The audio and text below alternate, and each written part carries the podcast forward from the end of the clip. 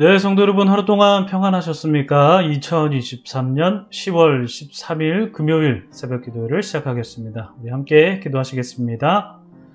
하나님 아버지, 오늘도 우리를 말씀과 기도의 자리로 인도해 주셔서 정말 감사드립니다. 주님의 말씀은 우리의 삶의 등불이요, 빛이심을 날마다 깨닫게 해주시고, 주님의 말씀은 살아있고 주님의 말씀은 힘이 있음을 우리가 경험함으로써 그 말씀의 힘으로 살아가는 우리 모두가 되게 하여 주시옵소서. 주님, 오늘도 우리에게 새날을 주셔서 감사합니다. 오늘도 감사와 찬송으로 주님께 영광 돌리게 하여 주시옵고 주님의 자녀답게 오늘 하루를 살아가는 우리 모두가 되게 하여 주시옵소서. 감사드리며 예수님의 이름으로 기도드립니다. 아멘. 오늘 저희들에게 주신 하나님의 말씀은요, 민수기 20장 1절부터 13절까지 말씀입니다. 민수기 20장 1절부터 13절까지 말씀 봉독해 드립니다. 첫째 달에 이스라엘 자손 곧 온 회중이 신광야에 이르러 백성이 가데스에 이르더니 미리암이 거기서 죽음에 거기에 장사되니라. 회중이 무리 없이 어, 회중이 무리 없으므로 모세와 아론에게로 모여드니라. 백성이 모세와 다투어 말하여 이르되 우리 형제들이 여호와 앞에서 죽을 때에 우리도 죽었더라면 좋을 뻔하였도다. 너희가 어찌하여 여호와의 회족을 이 광야로 인도하여 우리와 우리 짐승이 다 여기서 죽게 하느냐 너희가 어찌하여 우리를 애굽에서 나오게 하여 이 나쁜 곳으로 인도하였느냐? 이곳에는 파종할 것도 없고 무화과도 없고 포도도 없고 석류도 없고 마실 물도 없도다.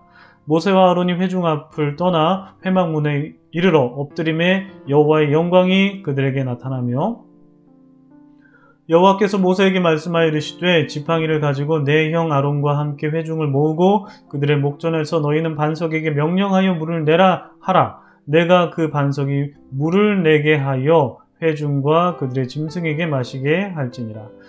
모세가 그 명령대로 여호와 앞에서 지팡이를 잡으니라. 모세와 아론이 회중을 그 반석 앞에 모으고 모세가 그들에게 이르되 반역한 너희여 들으라. 우리가 너희를 위하여 이 반석에서 물을 내랴 하고 모세가 그의 손을 들어 그의 지팡이로 반석을 두 번 치니 물이 많아 솟아나므로 회중과 그들의 짐승이 마시니라 여호와께서 모세와 아론에게 이르시되 너희가 나를 믿지 아니하고 이스라엘 자손의 목전에서 내 거룩함을 나타내지 아니한 고로 너희는 이 회중을 내가 그들에게 준 땅으로 인도하여 드리지 못하리라 하시니라. 이스라엘 자손이 여호와와 다투었으므로 이를 무리바 물이라 하니라. 여호와께서 그들 중에서 그 거룩함을 나타내셨더라. 아멘.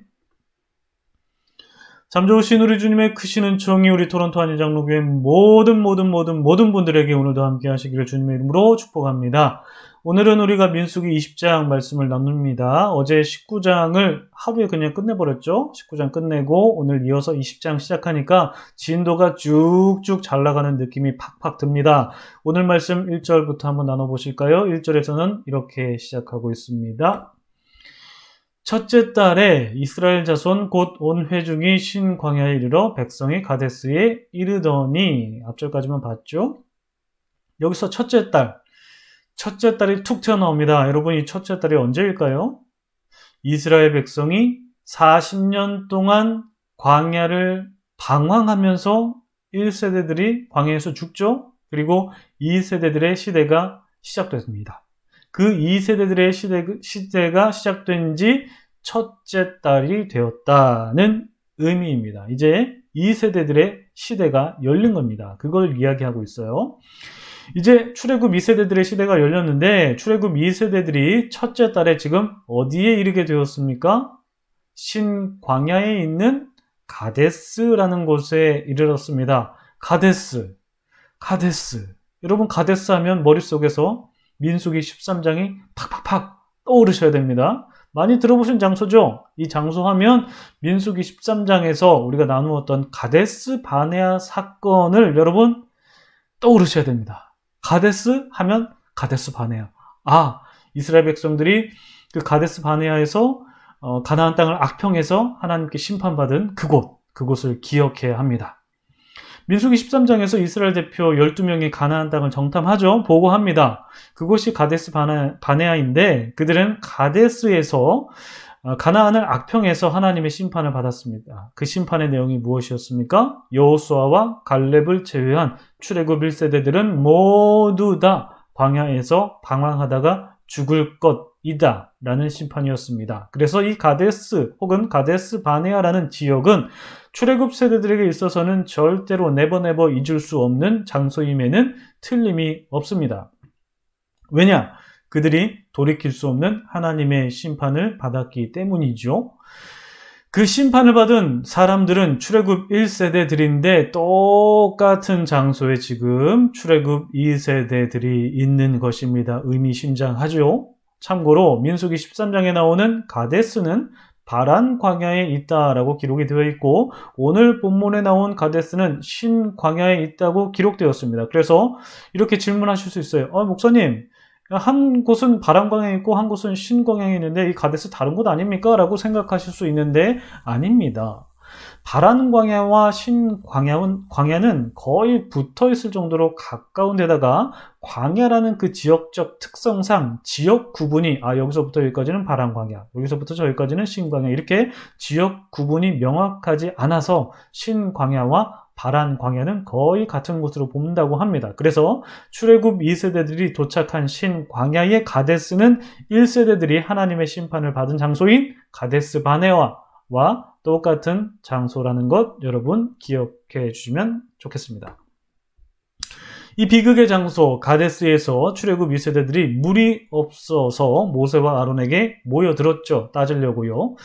그리고 그들과 다투었습니다. 그러면서 하는 말이 이 말이었습니다. 3절 하반절부터 5절 상반절까지 말씀 한번 보실까요? 우리 형제들이 여호와 앞에서 죽을 때에 우리도 죽었더라면 좋을 뻔했도다. 너희가 어찌하여 여호와의 회중을 이 광야로 인도하여 우리와 우리 짐승이 다 여기서 죽게 하느냐? 너희가 어찌하여 우리를 애굽에서 나오게 하여 이 나쁜 곳으로 인도하였느냐? 이 사람들아 이렇게 따지는 겁니다. 출애굽 1세대들이 가나안 땅을 악평하면서 불평을 쏟아냈던 그 장소, 그 가데스에서 이제는 2세대들이 물이 없어서 모세와 아론을 막 원망했고 그것도 모자라서 우리 형제들이 광야에서 죽을 때 우리도 죽었으면 좋았겠다라고 말하면서 우리를 애굽에서 왜 나오게 해서 이 나쁜 곳으로 인도하였느냐고 불평을 그냥 아주 그냥 세트로 쏟아놨습니다.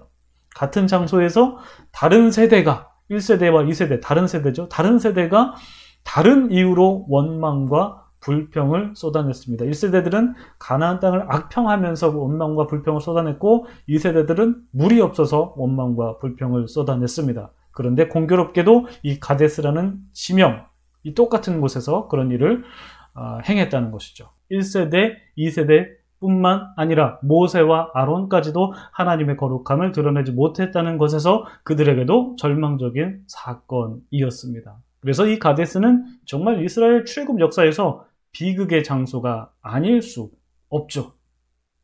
비극의 장소입니다. 모세와 아론이 결과적으로 하나님의 심판을 받게 되는 장소 이곳입니다. 하지만 그래도 이들은 백성들의 원망을 듣고 하나님께 나아가려고 하는 그런 자세를 보이긴 해요. 모세와 아론이 백성들의 원망을 듣고 하나님께 나아가서 엎드립니다. 6절 보시면 회중들이 원망과 불평을 다 쏟아낸 후에 모세와 아론이 회막문에 엎드렸다고 기록되어 있는데 이 모습은 이들이 하나님의 도움을 구하는 장면인 것 같습니다. 그래서 그들이 기도하자 여호와의 영광이 그들에게 나타나셨고 하나님께서 모세에게 이렇게 말씀하셨습니다. 지팡이를 가지고 내 형 아론과 함께 회중을 모으고 그들이 보는 앞에서 너희는 반석에게 대고 명령하라. 여기서 주의해야 할 표현은 반석에 대고 명령하라는 것이었습니다. 그것을 향해서 반석을 향해서 명령하라. 그렇게 반석을 향해서 명령한다면 반석이 물이 내게 될 것이다. 내가 그렇게 할 것이다. 라고 하나님께서 말씀하시죠. 그래서 모세는 하나님의 말씀대로 지팡이를 잡았습니다. 그리고 아론과 함께 회중을 모았습니다. 그리고 회중 앞에서 이렇게 말했습니다. 반역한 너희요. 우리가 너희를 위하여 이 반석에서 물을 내랴? 어, 말이 좀 이상하죠? 우리가 너희를 위하여 이 반석에서 물을 내랴? 라고 말했고, 모세가 바위를 향해서 명령한 게 아니라 바위를 두 번 쳤습니다. 그래도 물은 쏟아졌어요. 여러분, 그렇지만 우리가 여기서 살펴봐야 될 부분은 하나님의 명령과 모세의 행동에는 분명한 차이점이 있다는 거죠. 무엇입니까? 하나님께서는 반석에 명령해서 물이 나오게 하라라고 말씀하셨지만 모세는 돌을 두 번 쳐서 물이 나오게 했습니다. 그리고 하나님께서는 내가 물이 나오게 하겠다라고 말씀하셨지만 모세는 이렇게 말하죠. 우리가 너희를 위해서 반석에서 물을 내랴. 이렇게 말했습니다. 방금까지만 해도 하나님께 엎드리면서 하나님께 지혜를 구했던 모세인데 모세가 왜 이렇게 했을까요? 참 모세가 왜 이렇게 했을까?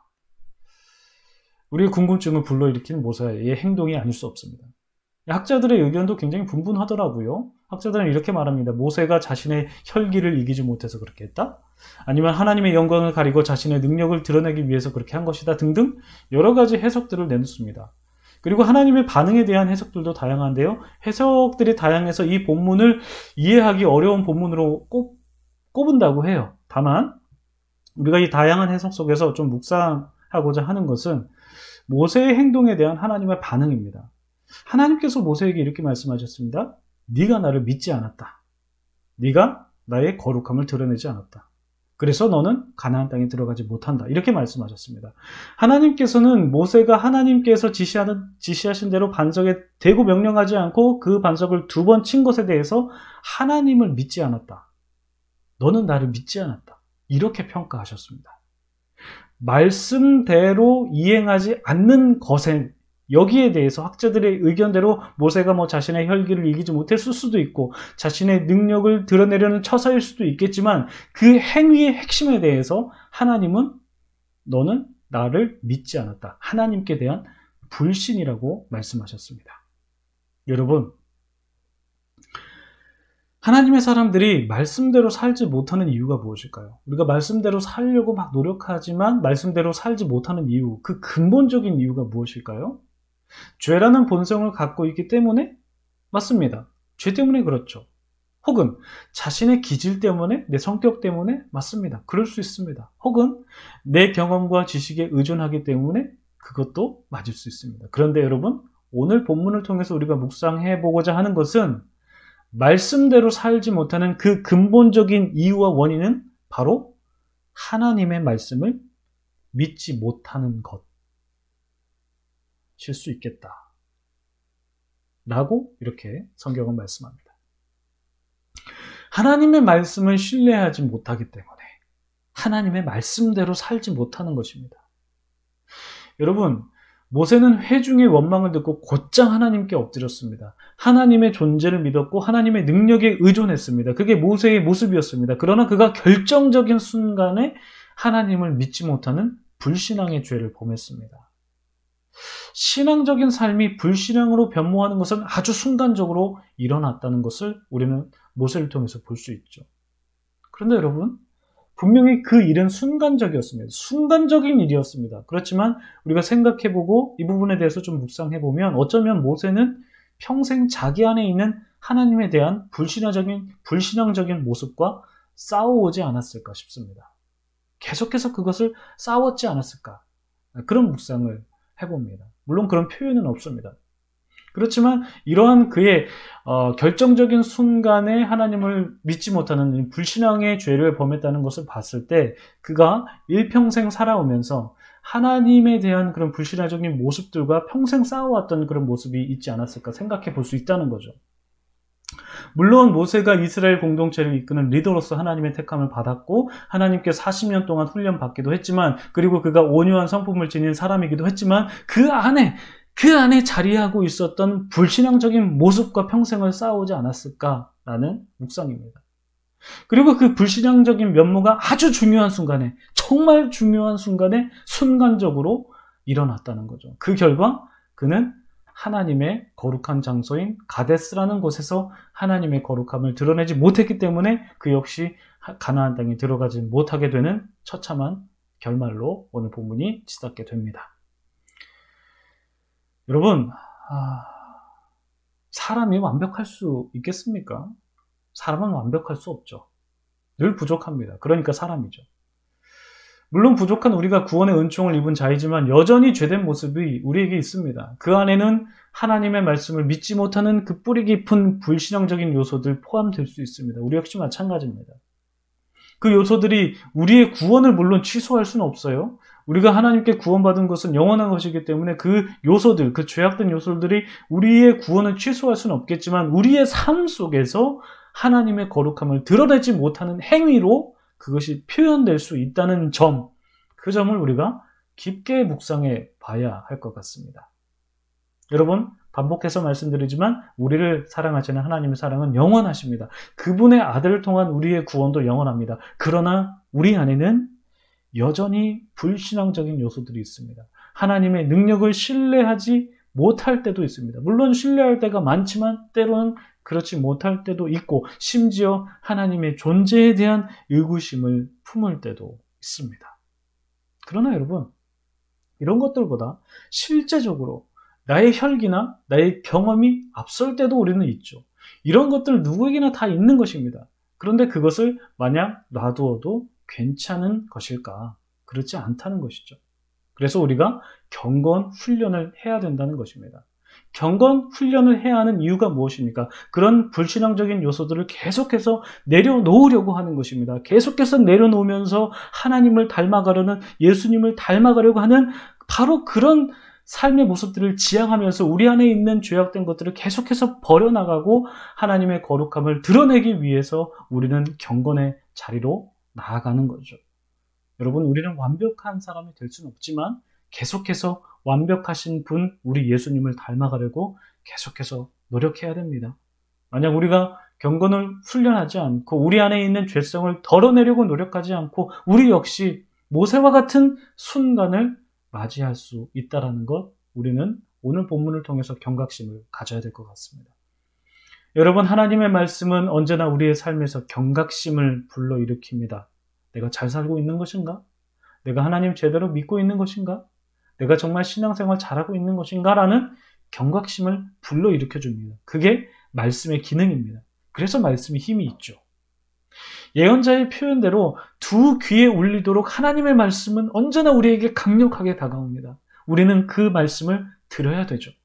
하나님께서 오늘도 이 말씀을 통해서 우리에게 그리고 여러분 각자에게 나에게 무슨 말씀을 하길 원하시는지 그 말씀을 듣기 위한 자리로 우리는 우리의 무릎을 오늘도 꿇리고 우리의 고개를 숙이며 주님께 겸손하게 나아가야 합니다. 그래서 하나님께서 우리를 통해서 하나님의 거룩하심을 드러내시기를 우리가 소망하고 믿는 거죠.